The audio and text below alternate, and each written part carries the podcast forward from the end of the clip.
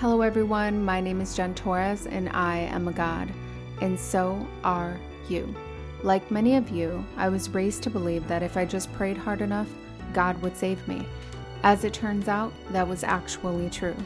I saved me. At the age of 15, I became pregnant with a beautiful baby girl who dropped in just in time to save my miserable life. This was my first awakening. This podcast is about all of the words and listening to those words to begin to envision what is possible. Because sometimes, as individuals, we feel we need to know everything, have it all together, and be everything all of the time. But that's why we live in a world filled with other people. Each person holds a piece of the puzzle. It's about being open to new information, new ideas, and new perspectives we're going to talk about all of the topics surrounding what it takes for you to step into your God Goddess journey with me as we uncover all things living self actualized and in your inherent divine God state. This podcast is about doing whatever it takes to develop and nourish the God in you. Oh, hello, everyone, and welcome back to another brand new episode of the She's a God podcast. My name is Jen Torres. I am the host of this show and a human design reader. So, this episode is called Mother's Milk. Why is it called that? It's called that because it's the perfect wording to describe what we are about to jump into in this episode, which is all about the great mother. It is all about Gaia, Mother Earth, Mother Nature, and all that comes with it. So, before I jump into the topic of this episode, I want to just say that I know we are coming off of this new moon in Virgo and we are heading into the autumn equinox, which is coming up here, I believe, on September 22nd is the fall equinox. So it's a great time to gather with your people and create some space to really reflect on the energy of balance balance. And I say balance because it is the fall equinox is a day where the light and the dark are of equal balance. So it is a wonderful time to reflect on balance for yourself in your life and what is out of balance for you. So I invite you to kind of take the time during this autumn equinox um, and this Mabon to go ahead and ask yourself, what is out of alignment for me? And it's so important to find your balance this fall equinox by taking energetic inventory of what's been going on in your life. And here's why with the South Node in Libra, um, we know that Libra is all about balance and justice and equanimity. And so, this energy being in the South Node is already all about shedding the lower vibrational aspects of Libra, which are being out of balance, right? The scale is tipping, being out of balance in your life, or people pleasing is a big low vibrational energy of Libra, just trying to keep everything cool so you're people pleasing. So, this is a fantastic time to just ask yourself, what is out of balance in my life? Let me look at everything I have going on in my life right now. Where are all of my soul yeses right now? Great. Where are all of my soul no's right now? Cool. Where maybe have I said yes to something and at the time it was a soul yes and maybe now i'm not feeling the same way about it. Start to create energetic space clean up let things fall away that are no longer serving the greater balance and soul alignment for your life. Take the time to clean up your altar your healing room your space even if it's just a little tiny little zen den or one little shelf that you have on a cabinet. Clean your crystals off. Really take this time to feel into uh, the great mother and this beautiful change change that's taking place as the leaves begin to fall and the weather starts to feel a little bit more crisp in the northern hemisphere. Obviously, if you were in the southern hemisphere, it's a bit different for you because you're moving into the warmer days. So I just invite you to take uh, some time to celebrate the equinox um, in a way that is in alignment for you, your home, your family and your hemisphere, um, wherever you are living in the world. Okay, so I wanted to just say that really quick to just make sure I honor nature um, because that's been a big lesson for me this last few weeks. And that's why I am talking all about the Divine Mother he, this podcast episode.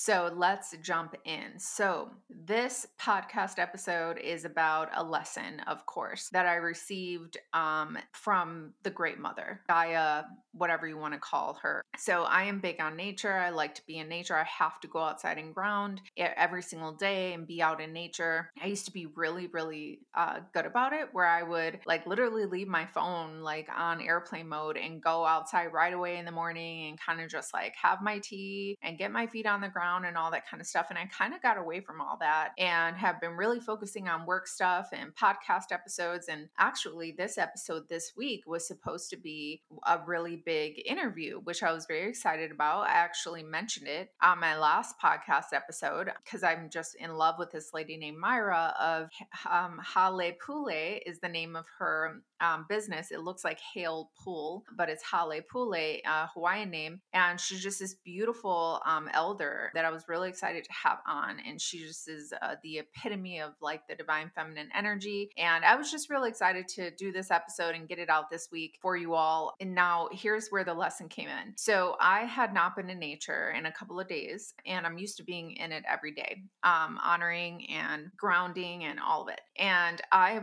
was feeling super anxious like all day because I knew I had this interview coming up with Myra. And I was nervous because I was a bit like fangirling out like, oh my gosh, she's so cool. Um, if you want to look at how beautiful she is, you can see her at H A L E P U L E. Um, she's so cool. One day I want to go to her center, which used to be in Hawaii, is now in Bali. But anyway, long story short, is I was super excited to have her on and interview her. And I interviewed her. But see, I was so anxious and nervous about it that when the interview was over, I'm so embarrassed to say this right now. But the truth is that when the interview was over, I had forgotten to hit record. Okay. So I did that. I did an entire interview with somebody I highly admire. And I usually am not nervous when I do interviews, um, but I was really nervous to interview her because I just think she's so cool. And that happened. So, and all day long i'm telling you nature was calling. Like it was literally like like not like to the bathroom but like nature was calling like you need to get out to nature and you need to get your feet in the on the ground you need to get into the elements you need to honor the elements today and then go to work. And i just was so nervous about like the interview and doing this for the podcast and i was just like okay like i'm just gonna focus in on like all the other stuff i have to do and you know screw the going out in nature i'm not even gonna worry about it or think about it. That ended up biting me so hard okay? Like i'm hoping to get the interview back with her um to bring it back on for you guys but it's super embarrassing. And I just want you to know that right now, I feel that there is this deep and reverent calling back into the divine feminine energy in a way that I have never felt before. Like it's so powerful. Like I can't even tell you. It's so powerful. It's like almost like she's just pushing us around at this point. She's like, I give no fucks. Like all of the things that I feel as people who do spiritual work like us, people who are on the path like us, all of the things that we go through with our purpose work or even with our work, with our daily lives on our spiritual journey, it's almost like she's kind of getting like, okay, cool, but like, come on, like you need to get it together. You need to do something. You need to get the people together. You need to go and do the thing you haven't wanted to do. You need to get moving here. Okay. So it's kind of like she's really pushing us to honor her and nature and get the people back connected to nature and the ancient ways, right? The wheel of the year. And it doesn't have to be the wheel of the year if it doesn't resonate with you, but whatever way that you connect with nature, this episode is about taking that super seriously. And so I started to like just, I'm a 5 1 in human design. I have the one line is all about investigating. So I started really investigating why people don't get out in nature more, just to kind of see like, what is this? Like, why don't people go out in nature more? And obviously, if you're just somebody, you know, I don't think anybody who's listening to this um, podcast is super unconscious or anything, but I can tell you when I was like not awake, I didn't give a fuck about going outside. I was like, okay, like, what art show am I going to? Like, what like beautiful restaurant am I going to? Like, I didn't care about getting out in nature the way that I do now. And it, it what didn't call to me, it wasn't appealing at all to me. It was very, it was actually scary. Nature was scary to me. And so I started just kind of researching articles and kind of like, why aren't more people like going out into nature? Because it's so, it like literally reduces my anxiety. Like completely takes my anxiety for me. Okay. Like, talk about just putting your belly on the ground, on the grass, on the warm sand, wherever you are, lighting a fire. Okay. Don't get me started with fires. I have gotten addicted to fires and creating a sacred fire. A friend of mine here in Wisconsin is always, she just would always talk about sacred fires and like how beautiful they are and how like it's important to like light a fire and how it brings community and how the fire is a form of meditation. And honestly, I'd be like, okay, like, yeah, I'm feeling it. But like, I really didn't know until I started doing it. And then I started to go to this spot on the beach and make a fire all the time, which another friend of mine um, was like, hey, we should go to the beach and do a fire. And it was the first time I was like, okay, yeah, like, it, like that I really did that. And I can't tell you how exhilarated I felt. Like after that moon circle on the beach under under the full moon with a fire like I literally felt like completely exhilarated. Like I came home and my eyes were like saucers. Like I looked like I had been doing LSD all night or something. Like I was so high energetically from the moon, the water, the sand, the fire, the elements. I was like, like, ha, I didn't know you can feel this way, like just being connected to the great mother. And to bring it full circle, I realized I was like, oh my God, like so many people are afraid nature and like afraid to really get out there. They get nervous. I I I even still would get nervous about it. You know there's actually a word for it. Like there's a word for people who are afraid of nature and who are would prefer to be in like technology, go into technology and stay away from it. It's called biophobia. So I I was like that's so interesting. Like there's literally a word for people who are afraid of nature. And so this is this is a fear too of nature in all of nature, like certain species as well. So people with biophobia fear insects, um, snakes, spiders, for example, and a general aversion to nature that creates an urge to affiliate with technology and other human artifacts, interests, and constructs rather than with animals, landscapes, and other elements of the natural world. I found that fascinating that there's actually a fucking word for it biophobia and that I still have some of this. Like, okay, I don't like insects like i just don't like them like i prefer them to stay like where they are and just like stay over there you don't need to come by me. I don't know if that's ever going to change my fear it's not a fear i just don't like them like i and it's not even that i i definitely don't kill them i have a bug cup in my house and when i see a bug i just like push it into this cup and then throw it outside like you know i don't kill the, the things but i just don't like them like i don't like them in my house and like if i'm in nature i just am like stay on the branch. Like you don't need to come by me. Like I'm just I don't think I'll ever be that person that's like playing with the spider on their hand or something. Like it looks really cool and it's interesting, but like I just don't think I'm ever going to be that person. I still have my my partner grab, you know, like if there's like a bee that needs help or something outside and we have to temporarily bring it in the house for a moment to like give it honey or something. Like I have him do it all. I'm like I don't I don't want to touch the bee. Like I don't I don't want to.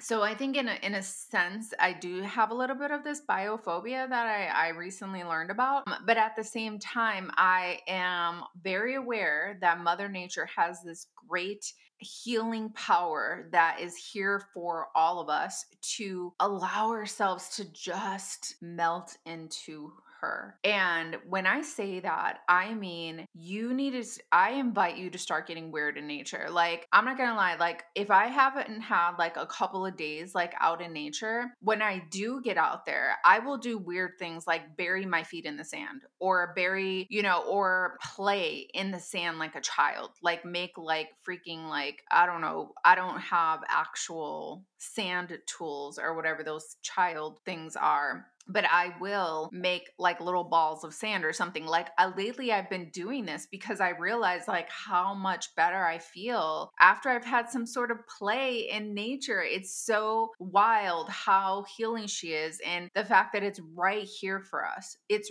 right here for us. It's outside for us. And even as we approach, you know, in 12 more weeks, we will approach the winter solstice. So even as we go into the next phase, I mean, I'm ready ready. I got my freaking snow boots. I got my snow pants. I got my my thing in the back of my house for my fire so I can like put the wood in wood in there and make a big ass fire. Like I am ready. Like okay, I live in Wisconsin, all right? Like it gets cold as fuck here. And it's like I have to get out there and I have to be brave and say I'm I don't care about this crunchy snow right now. I'm going to get out there when the sun is shining and let it get on my face and let myself be in this energy and not let it, you know, take from me, like not be afraid of it and not have this biophobia come up. And also, just so you know, eh, there's something called biphobia. So if you look that up instead and don't put the O after the BI, biphobia is something else. It's actually um, a prejudice against bisexual people. So that's not what I'm talking about. I'm talking about biophobia. And then I was looking, I'm like, okay, so there's got to be an opposite, right? So there's a word called biophilia,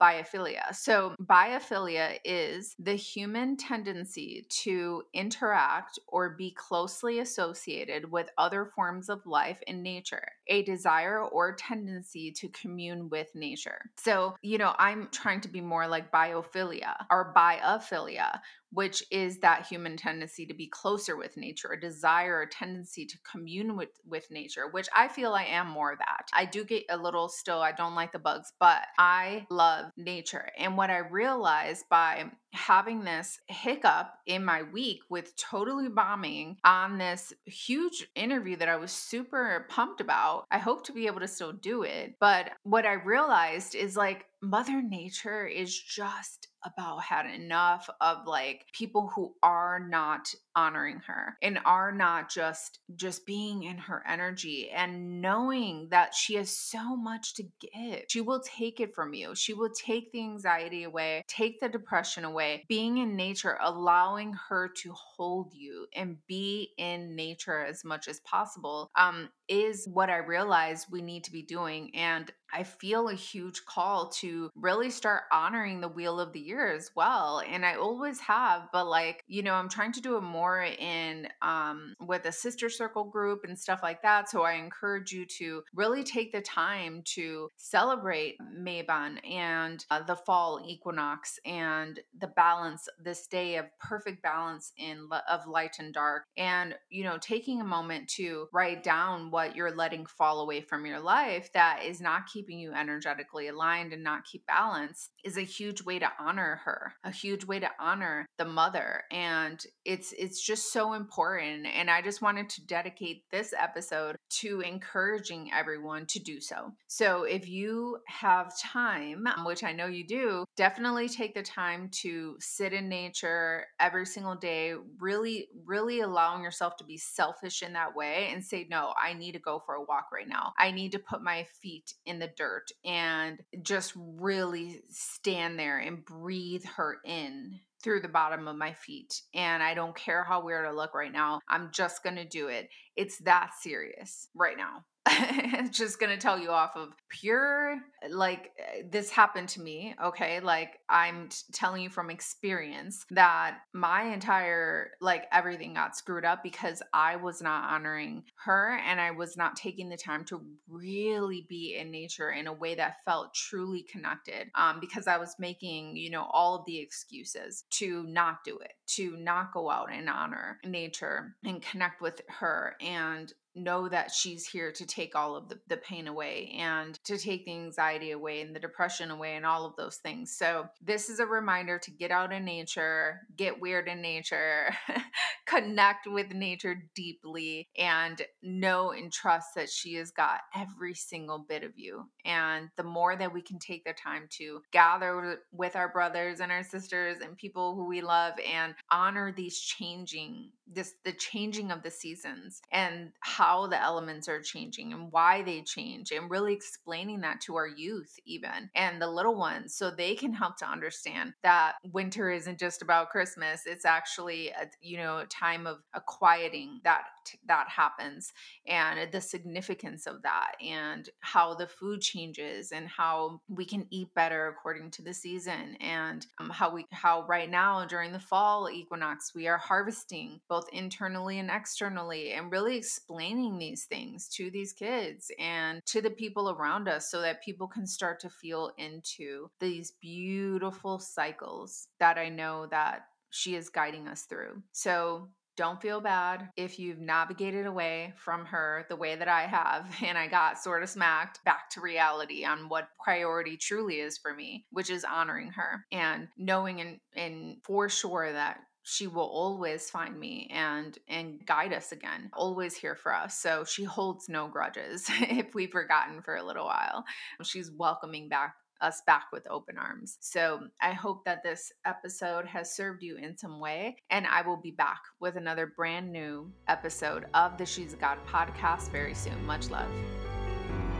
Thank you for listening to the She's a God podcast. Tune in next Thursday for a brand new episode. And don't forget to subscribe, rate, and review. I would love to hear from you. Follow me on social media at This is Jen Torres for all of the latest. And remember, she is a God, and so are you.